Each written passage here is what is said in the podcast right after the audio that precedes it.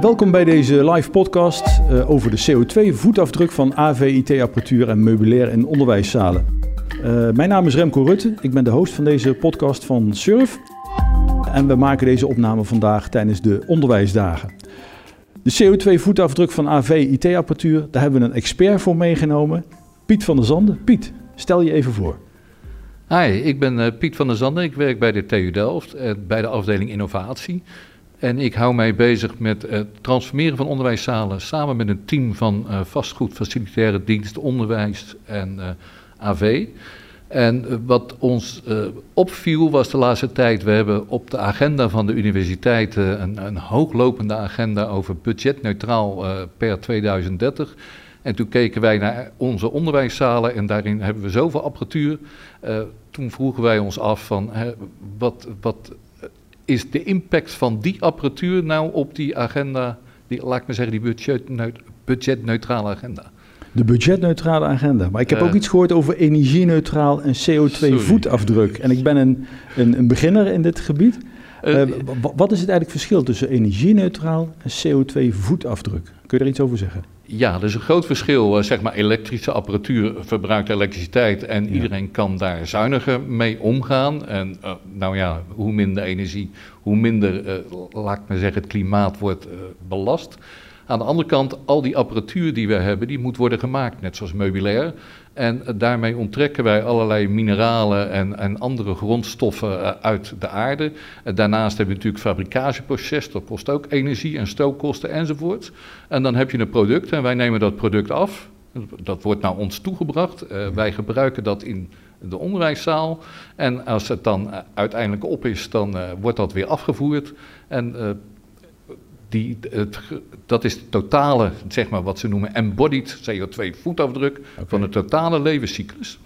En het energieverbruik is feitelijk alleen als een knopje aanzet en het knopje weer uit. Aha. En ook daar uh, kunnen we ons op richten. Dus toen dachten wij van oké, okay, we hebben dus twee dingen die van belang zijn. Toen gingen we erin duiken. En wat is nou die, die voetafdruk als je kijkt naar bijvoorbeeld projectoren en displays en computers? En toen bleek dat bijvoorbeeld uh, de fabrikage rond de 23 tot 25 procent van die totale voetafdruk in beslag nam. Van de universiteit? Nee, van een oh. product. Okay. Van een product, uh, een projector bijvoorbeeld. Ja. En uh, omdat in de universiteit te krijgen ongeveer 1% ging op aan logistiek en 79 tot 80% gebruik. En aan het eind konden we 3% terugverdienen, omdat we daar, nou ja, het, het zeg maar uh, recycleden of op, op, een tweede leven uh, ergens inzetten of wat dan ook. En dat maakte ons dusdanig wakker. 80% voor gebruiker, dat, dat zijn wij. Ja. Kunnen wij daar dan niet iets extra's voor doen? En dat gaf mij in ieder geval uh, de, de, eerste vraag. Wij hebben apparatuur en die schaffen we aan voor uh, gedurende vijf jaar. Dat is de afschrijftermijn. Okay. En uh, een jaar of acht terug, toen zijn wij begonnen met het transformatieplan, samen met vastgoedonderwijs, facilitair en, en AV, om al die onderwijszalen tot een bepaald basisniveau te krijgen. Toen hebben wij gezocht naar goede kwalitatieve apparatuur. Uh, en die gaan langer mee dan vijf jaar. Dus met die gedachte dacht ik van oké, normaal zeg je uh, 100%, het tweede jaar is 80%, 60, 40, 20. Maar wat is het nou waard in het zesde jaar? Dus met die vraag ging ik naar de, de financiële afdeling. Wat besparen we daarmee? Wat kunnen wij als afdeling, wat worden we er wijzer van? En hoe wordt dat zichtbaar gemaakt? Uh, het antwoord van de controller, want het was best een moeilijke vraag, dat ging via de financiële afdeling naar de controller. En toen werd gezegd van ja, als jullie het niet uitgeven, dan gaat dat geld naar een andere verliesgevende afdeling okay. en daarmee is klaar. Uh, ja, maar als wij dan in het zevende jaar nieuw willen aanschaffen, ja, dan, uh, nou, dat was eigenlijk moeilijk. En daarop zei ik van ja, maar wij doen misschien wel acht jaar ermee. Uh, wat besparen wij nu voor die TU-agenda? Het is dus een aanvulling op. Want als we langer doen met de apparatuur, dan hoeven we geen nieuw te kopen. Ja.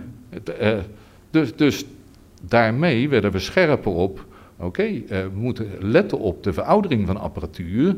Uh, staat het niet onnodig aan? En het ah, extra aanstaan is ook nog weer met die energie te maken. Dus op die manier hadden we bepaalde triggers waarbij we dachten van oké, okay, hier, hier, moeten we wat mee doen. Ja, Ik heb ook in de, nog vorige week nog in het nieuws gelezen dat TU Delft hele hoge ambities heeft op het gebied van uh, klimaatneutraal. Uh, jullie willen geloof ik in 2030 uh, totaal energie-neutraal opereren, als ik het goed heb begrepen. Ja, en, en past, dat past jouw initiatief over die AV-IT-middelen daar binnen, of is dat iets nieuws? Of? Uh, nee, het stond niet op de agenda en ja, het past er wel binnen. Okay. Het is natuurlijk de, de, totale agenda van de TU. Er is een groot programma. Mm -hmm. uh, ook onderzoeksprogramma's zijn er, energietransitie. Ze proberen een nieuwe middelen van energieopwekking te komen. Maar dat is niet deze agenda. Deze agenda is puur van, wij hebben onderwijsruimte, onderwijsgebouwen, uh, die kosten energie. Uh, en onze nieuwe gebouwen leveren energie op. Het is zelfs zo dat het,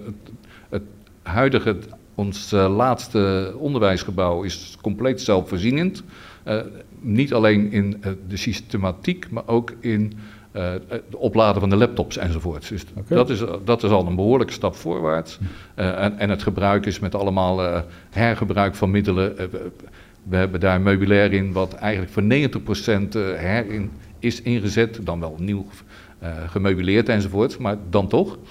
En het plan is dat we in 2026 een nieuw onderwijsgebouw hebben, wat echt energie levert voor de nabijgelegen onderzoeksgebouwen. Want die kunnen nagenoeg niet uh, energie leveren, die kosten energie. Dus we proberen in die, die, die agenda zo goed mogelijk met die energie om te gaan. Ah, ja. uh, maar die apparatuur zoals ik het nu voorstelde, dat was in ieder geval voor de initiatiefnemer, de, de verantwoordelijke voor dat proces, was dat wel een nieuwe uh, aanvulling. Oké. Okay.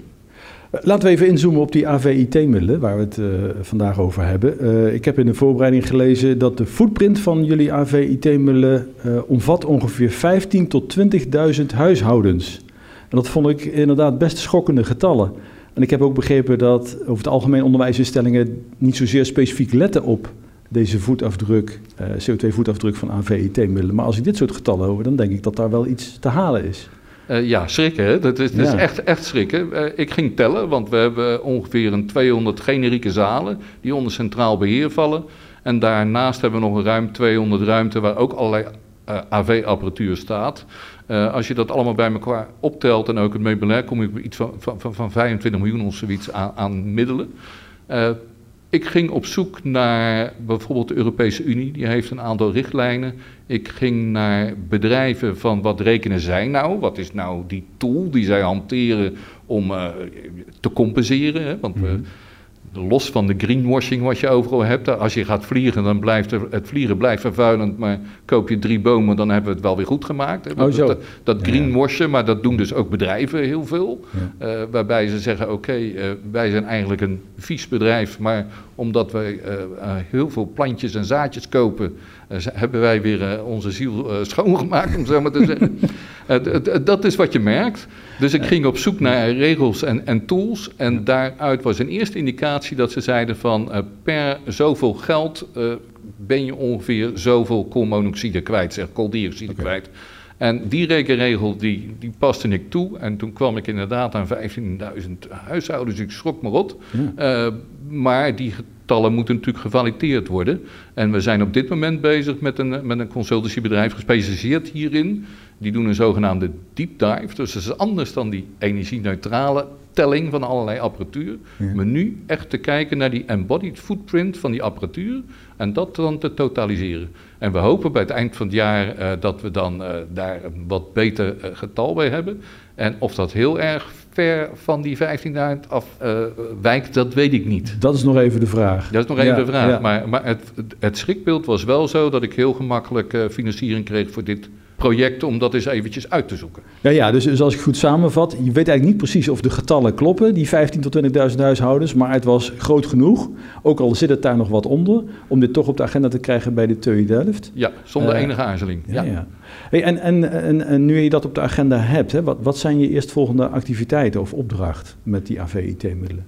Uh, wat, wat wij doen is het in beeld brengen. Uh, omdat ik zelf met het AV-team samenwerk, hebben we ook een applicatie ontwikkeld waarin wij allerlei zaken bijhouden. In ieder geval de, de inventaris van al die apparatuur en meubilair van die zalen.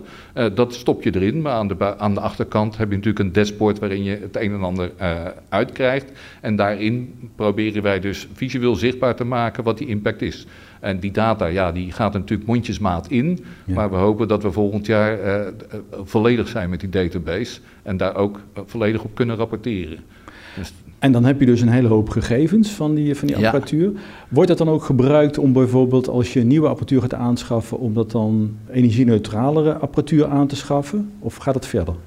Uh, nou, het, in ieder geval de gewaarwording uh, doet ons beseffen dat wij willen een bepaalde kwaliteit, bijvoorbeeld van projectoren in, in onderwijsruimte, die moeten een minimale contrastratio hebben, zodat je de details goed kan zien in, in, naast de leesbaarheid. Ja, ah, ja contrast tussen licht en donker en de finesses van, afhankelijk van wat voor uh, content je laat zien. Een röntgenfoto bijvoorbeeld, dan moet je goed grijswaarde kunnen zien. Of een ontwerp, uh, daar wil je echt de kleurechtheid van een bepaald artefact tonen. Dus die voldoen aan een minimale eisen. En wij meten aan de hand van dat, die contrastratio, dat is een norm. Uh, een, een standaard, gestandaardiseerde norm volgens AVIXA. AVIXA is de Wereldhandelsorganisatie voor AV, dus die doet net zoiets als NEN-normen, maar dan voor de AV-wereld. Dus die standaarden, die handhaven we en daarmee hebben we een bepaald minimum gesteld.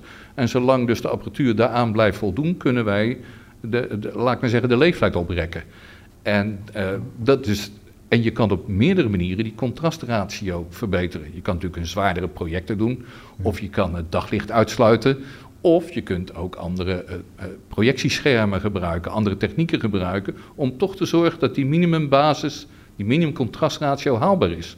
En door er nu op te letten, zoeken wij naar alternatieven om die contrastratio zo lang mogelijk eigenlijk op, daarboven te houden en daarmee dus de leeftijd van die apparatuur te rekken. Ah, en ik ben elektronicus van achtergrond en ik weet wel dat we een aantal, na een aantal branduren beginnen de risico's op foutjes een beetje toe te nemen. Maar als je, uh, dat, dat gaat meestal over 20.000, 30.000 branduren. En daarom letten wij ook op wat we noemen operational use. Dat is ook een van die dashboarden. Uh, wat wij nu merken is dat uh, soms staat de apparatuur voor niks aan. Uh, bijvoorbeeld als er geen onderwijs is gepland of er is onderwijs uitgevallen of uh, soms beginnen mensen heel vroeg en die zetten het aan voor de docent en dan staat het anderhalf uur voor niks te branden. Vroeger moest dat met projectoren, want dan had je lampen die moesten opwarmen en dan tot een bepaalde temperatuur. Ja. Maar nu heb je allemaal LED-laser, dus het is spul aan en gaan. Mm -hmm. En wat we merken is dat we uh, dat in de gaten zijn gaan houden. En het ziet, uh, regelmatig staat het spul aan tussen de middag en s'morgens wat eerder. En dan denk je, ja, dat, dat ene uurtje tussen de middag, ja, maal 200, maal 400 zalen, maal 300 dagen. Dat begint al, als je daar aan gaat tellen, dan loopt het in behoorlijke getallen. Dus door daar scherp op te zijn, voldoen we op een andere manier ook proberen we bij te dragen aan die, aan die agenda. Precies, ja, ja. En, en, en, en hoe, hoe pak je dat dan in de praktijk aan? Dat, je, dat die schermen niet zo lang uh, ongebruikt aanstaan bijvoorbeeld? Uh, wat we nu doen is, uh, wij lezen de status uit van het systeem, staat het aan of uit. Okay. En we combineren dat met de bewegingssensor die in die ruimtes aanwezig zijn. En dat is gewoon een logische, ja, ja. Een logische rekenregel die we daar toepassen. We moeten alleen wel gewaar zijn want uh, het vastgoed zei van, oh, dan kan je dus automatisch uitschakelen. Nou, dat moeten we niet doen, want wij hebben heel veel onderwijszalen die ook als studiewerkplekken worden ingezet door studenten. En die zitten natuurlijk heel stil aan hun gebeuren te werken. En dan zegt de movement sensor, nou, licht uit. Dus, dus dat is niet de bedoeling. Die, die herken ik wel. Als ik zelf op kantoor van Surf zit en op een dag dat er heel weinig mensen aanwezig zijn en ik zit heel stil, en dat hebben jullie waarschijnlijk ook wel eens hier in de zaal, dan, uh, dan gaat opeens het licht uit, ja. omdat ze inderdaad de beweging niet... Uh... Ja, dus dat, dat wil je voorkomen, maar ja. voor ons is het signaleren, geeft ons al het idee van, uh, beste facilitaire dienst, ga eens kijken, en dan kunnen ze daar op een gegeven moment een structuur uithalen, want heel vaak zijn de pauzes, het spul blijft gewoon aanstaan, en we zien op bepaalde plekken dat s morgens om zeven uur het al wordt aangezet, terwijl het onderwijs om kwart voor negen begint. En dat oh, ja. en we hebben ook s'avonds wel wat ze noemen een veegpuls. Hè. Dan gaat over de hele campus alles uit. Maar okay. ja, uh, soms staat het dan twee of drie uur ook weer voor niks. En dat is niet alleen de energie, maar het is ook de veroudering van je apparatuur. Als je nou die 20.000 banduren wil halen, moet je zorgen dat je er zo min mogelijk verspilt. Ja, ja, daar zit ook weer de, financiële component aan, dat je de apparatuur langer kunt gebruiken. Absoluut. Dat, dat, wil ik nog wel even naar terug, want je had het in het begin van deze podcast over uh, dat gesprek met die financiële controle. Ja. En dat je eigenlijk tenminste als ik goed heb begrepen, niet beloond wordt als je zeg maar langer met apparatuur doet. Omdat dan het geld ergens anders naartoe gaat.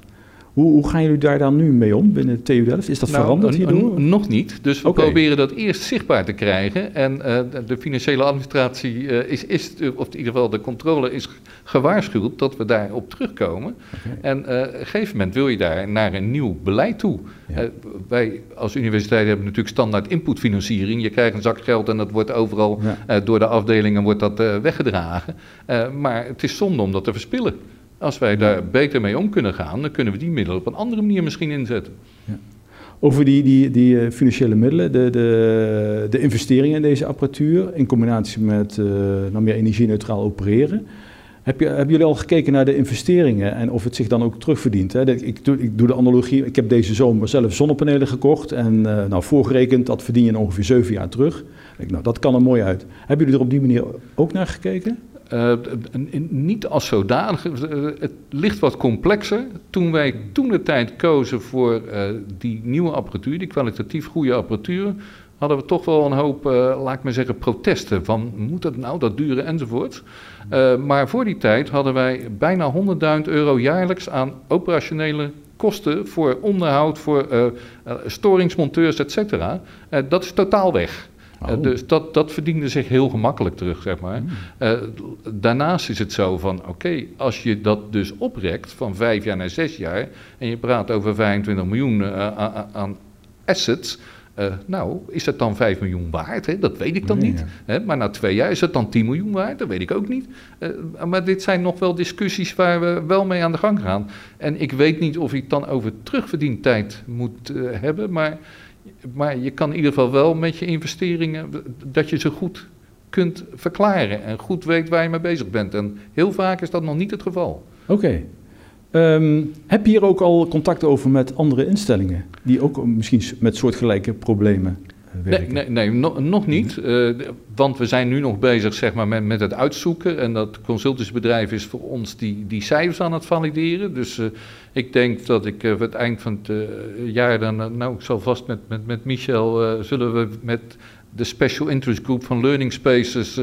contact hebben over iets, want dan zullen we het daar delen. Maar nu, nu is het nog het is nog niet af. Ook in feite is dit de aankondiging. Uh, ga eind van het jaar nog eens even kijken naar de, de, dat is de SIG Learning Spaces van Surf. Ja, de SIG Learning Spaces van Surf, ja. ja. ja.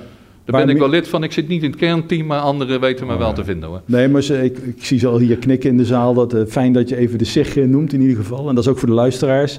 Als je daar meer over wilt weten, is dat waarschijnlijk ook de aanbeveling. Ja, uh, ja. Ga naar die SIG Learning Spaces op surf.nl.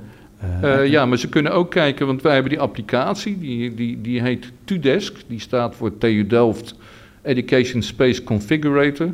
Puntje com. Dan kom je op die site en dan kan je ook uh, allerlei uh, nou, spullen zien hoe wij daarmee bezig gaan. En je kunt ook zien wat we nu op dashboard hebben. Het is nog niet volledig, okay. maar je krijgt wel het idee wat er allemaal kan. En we hebben, omdat we het zelf hebben ontwikkeld, ook alle API's, dus alle interfaces zijn feitelijk klaar om daarmee te kunnen koppelen. En kun je nog even de link noemen waar mensen daarop... Ja, nou, nou ik, uh, achterin liggen een paar foldertjes. Uh, en voor de luisteraars? Tudesk.com. Tudesk is met een C dan? C, ja. ja T-U-D-E-S-C.com. Oké. Ik, ik, wil de podcast eh, bijna gaan afsluiten in ieder geval, voordat we straks overgaan naar de vragen in de zaal. want we nemen dit op in de zaal hier op de onderwijsdagen in Den Bosch.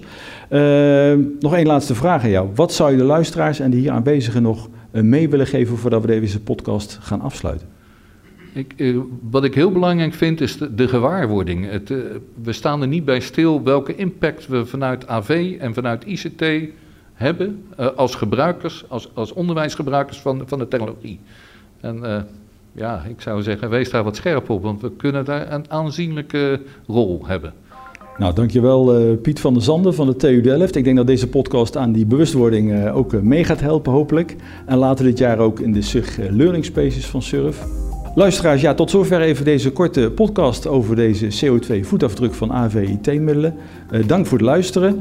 Het is opgenomen tijdens de onderwijsdagen. Ik zou zeggen, blijf luisteren, want er zijn meer podcasts opgenomen tijdens deze onderwijsdagen. Uh, je vindt ons terug op Surf Sounds, het podcastkanaal van, uh, van Surf. die je kunt beluisteren via Spotify of Soundcloud. Vergeet niet te abonneren op het podcastkanaal en graag tot de volgende keer. Dankjewel.